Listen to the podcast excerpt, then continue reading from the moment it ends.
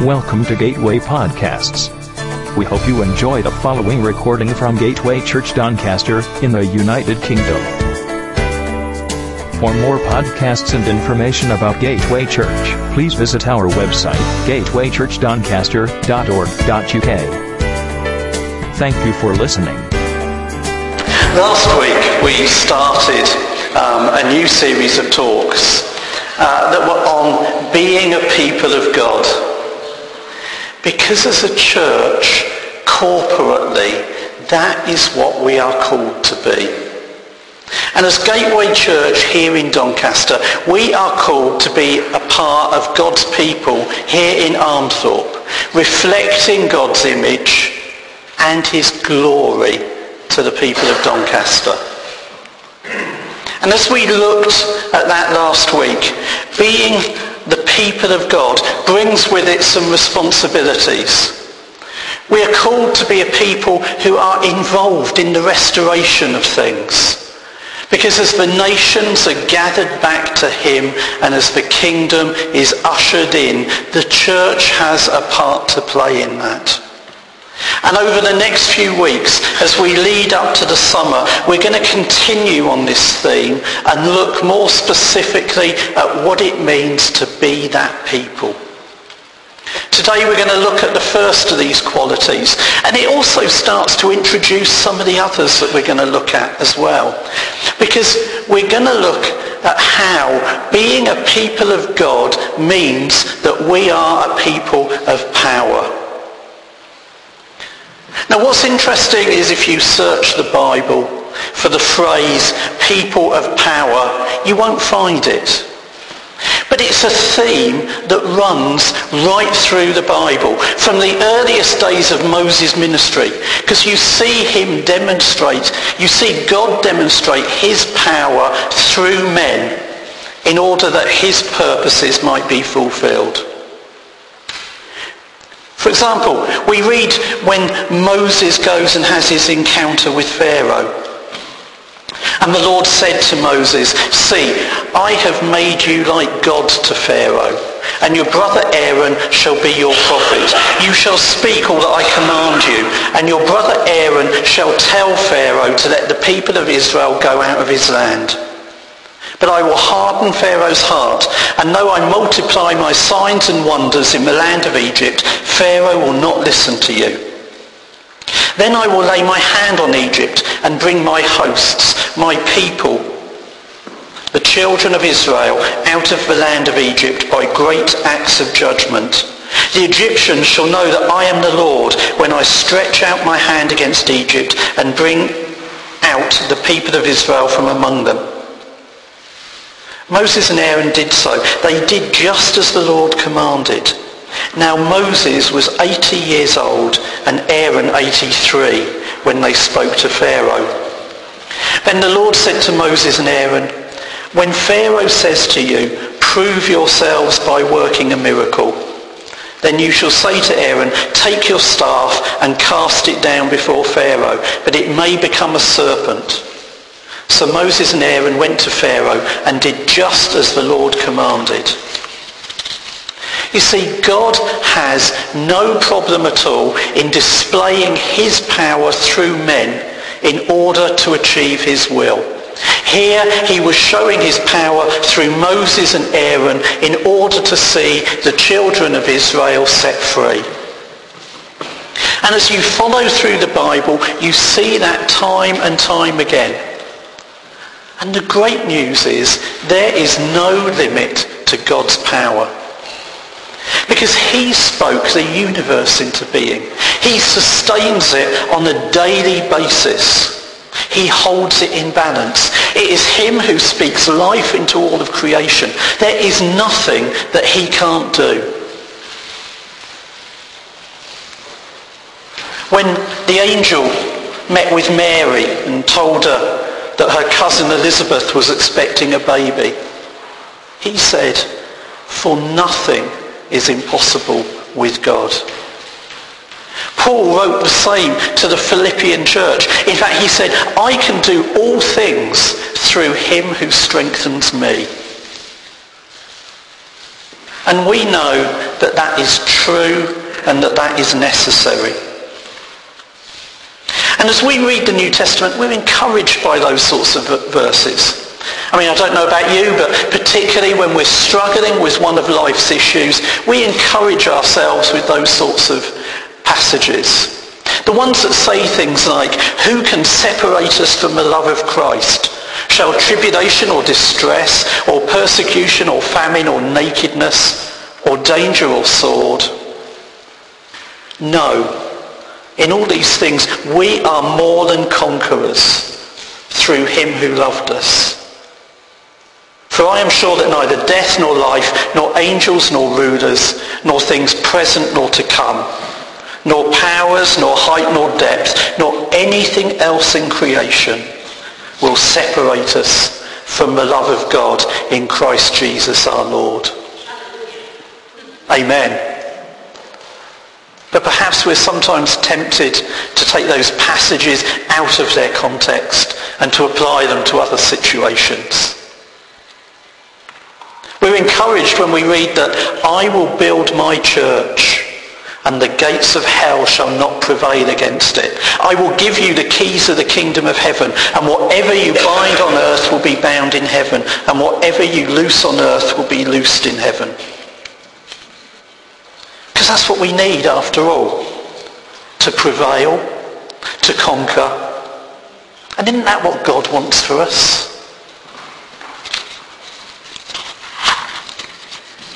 Wouldn't it be great to know that we can live a powerful life? Well, the good news is we can. But it requires us to live a powerful lifestyle. We need to be taking the power that God offers us and applying it to our lives and letting it take effect. And that isn't as easy as it sounds. It takes effort. It requires energy. It needs openness and humility and perseverance and faith. Now I'm sure we all know that one of the keys in this area has to be prayer. Power comes from praying. The scripture is full of examples. But most telling is probably the link between the times that Jesus went off on his own to pray and be with the Father and the miracles that inevitably followed. Elisabeth Elliot summed it up well.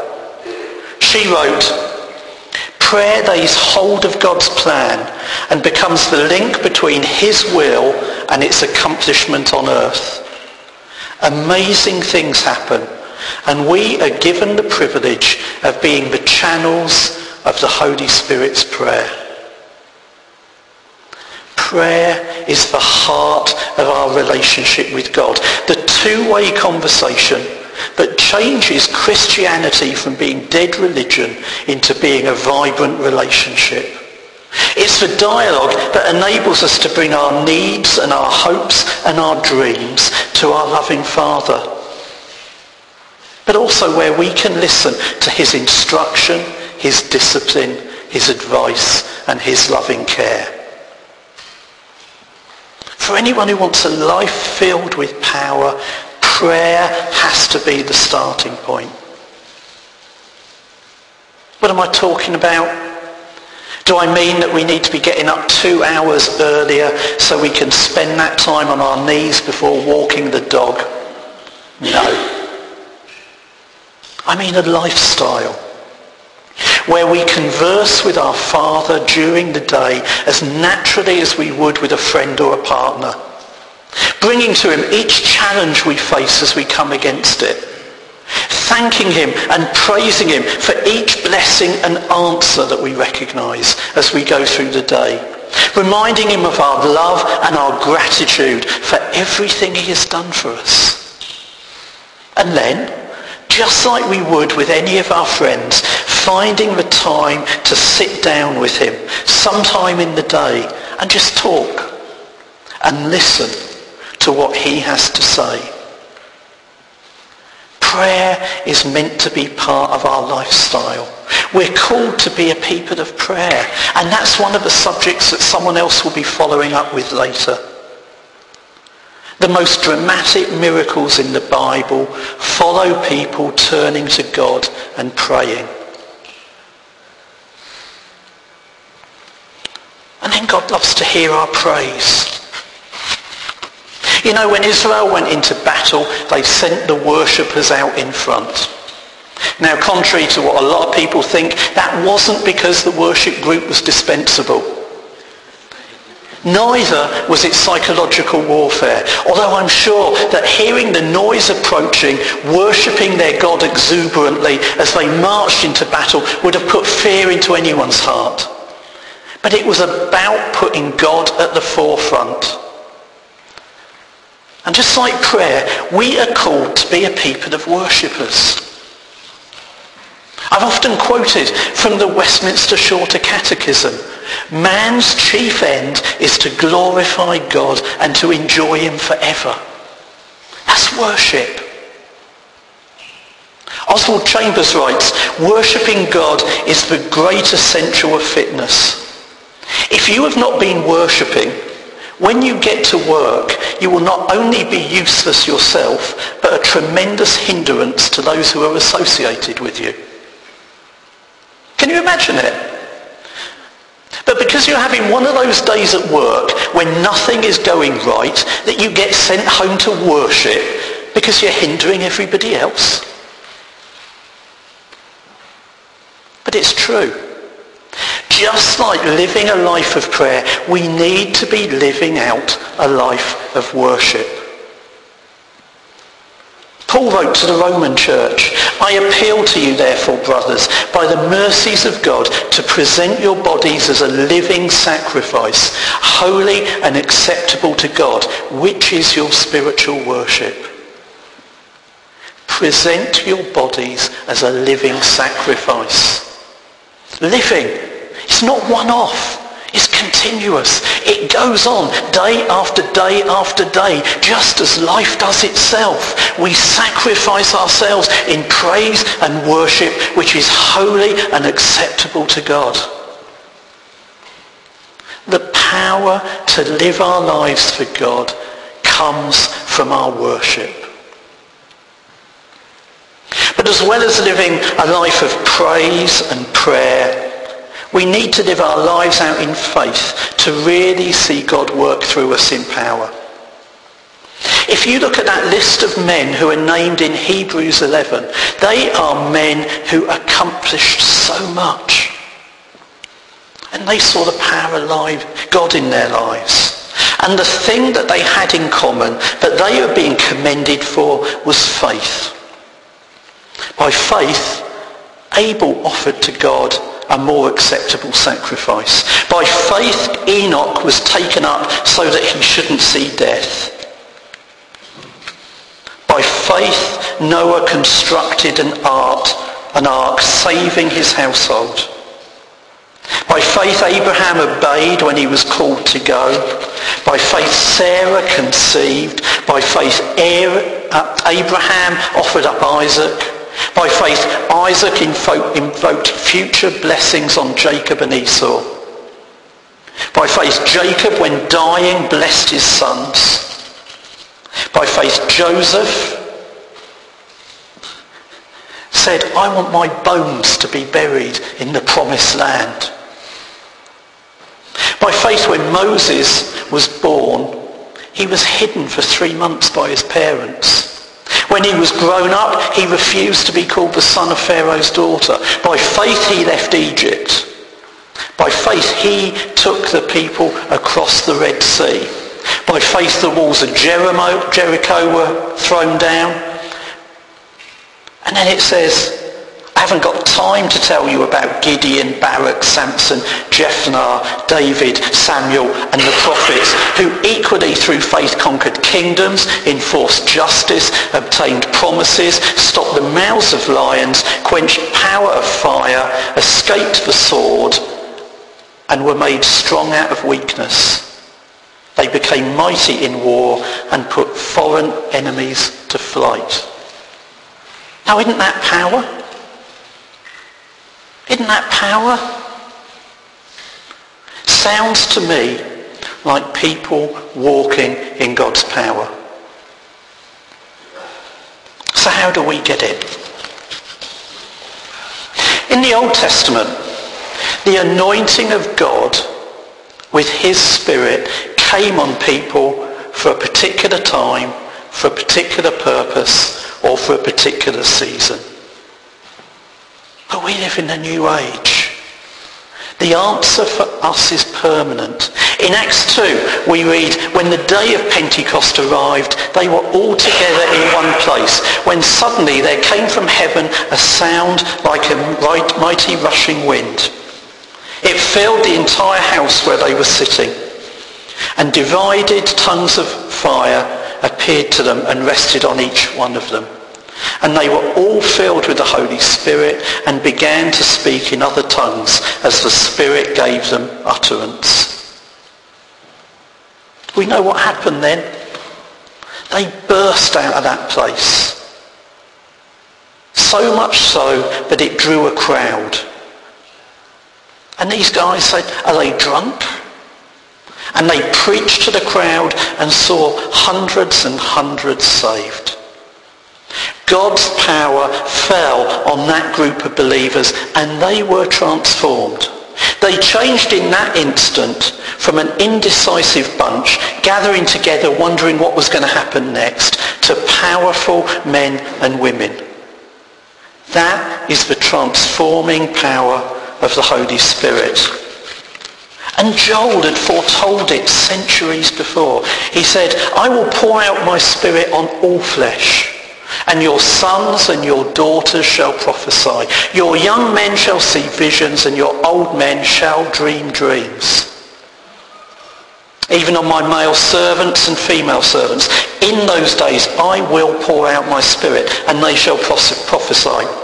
And I will show wonders in the heavens above and signs on the earth below, blood and fire and vapour of smoke. The sun will be turned to darkness and the moon to blood before the day of the Lord comes, the great and magnificent day. And it shall come to pass that everyone who calls on the name of the Lord shall be saved. You know what he was saying is God's Spirit, God's Holy Spirit is for everyone. Man and female. No longer was there to be segregation about that. Young and old. Master and slave. It didn't matter what your social standing, your economic position is, what your race is, your age or your gender. God's Holy Spirit is for you. And if you want real power in your life, that is the key. Open your life up to the power of the Holy Spirit. Walk with him during the day. Commit your purposes to him and to following his ways. You know, I've sometimes heard people say, ah, but I was filled with the Holy Spirit back in about 1985. My question would be, then how on earth have you been living ever since? Being filled with the Holy Spirit is meant to be a continuous action, not a one-off event. I to ask you, have you allowed the Holy Spirit to fill your life today? This morning? If not, why not? Why live your life in your own strength when you can live in the power of the Holy Spirit? Are you living your life in that power? Because that's what we're called to be. A people of power. We hope you enjoyed this podcast. Don't forget to visit gatewaychurchdoncaster.org.uk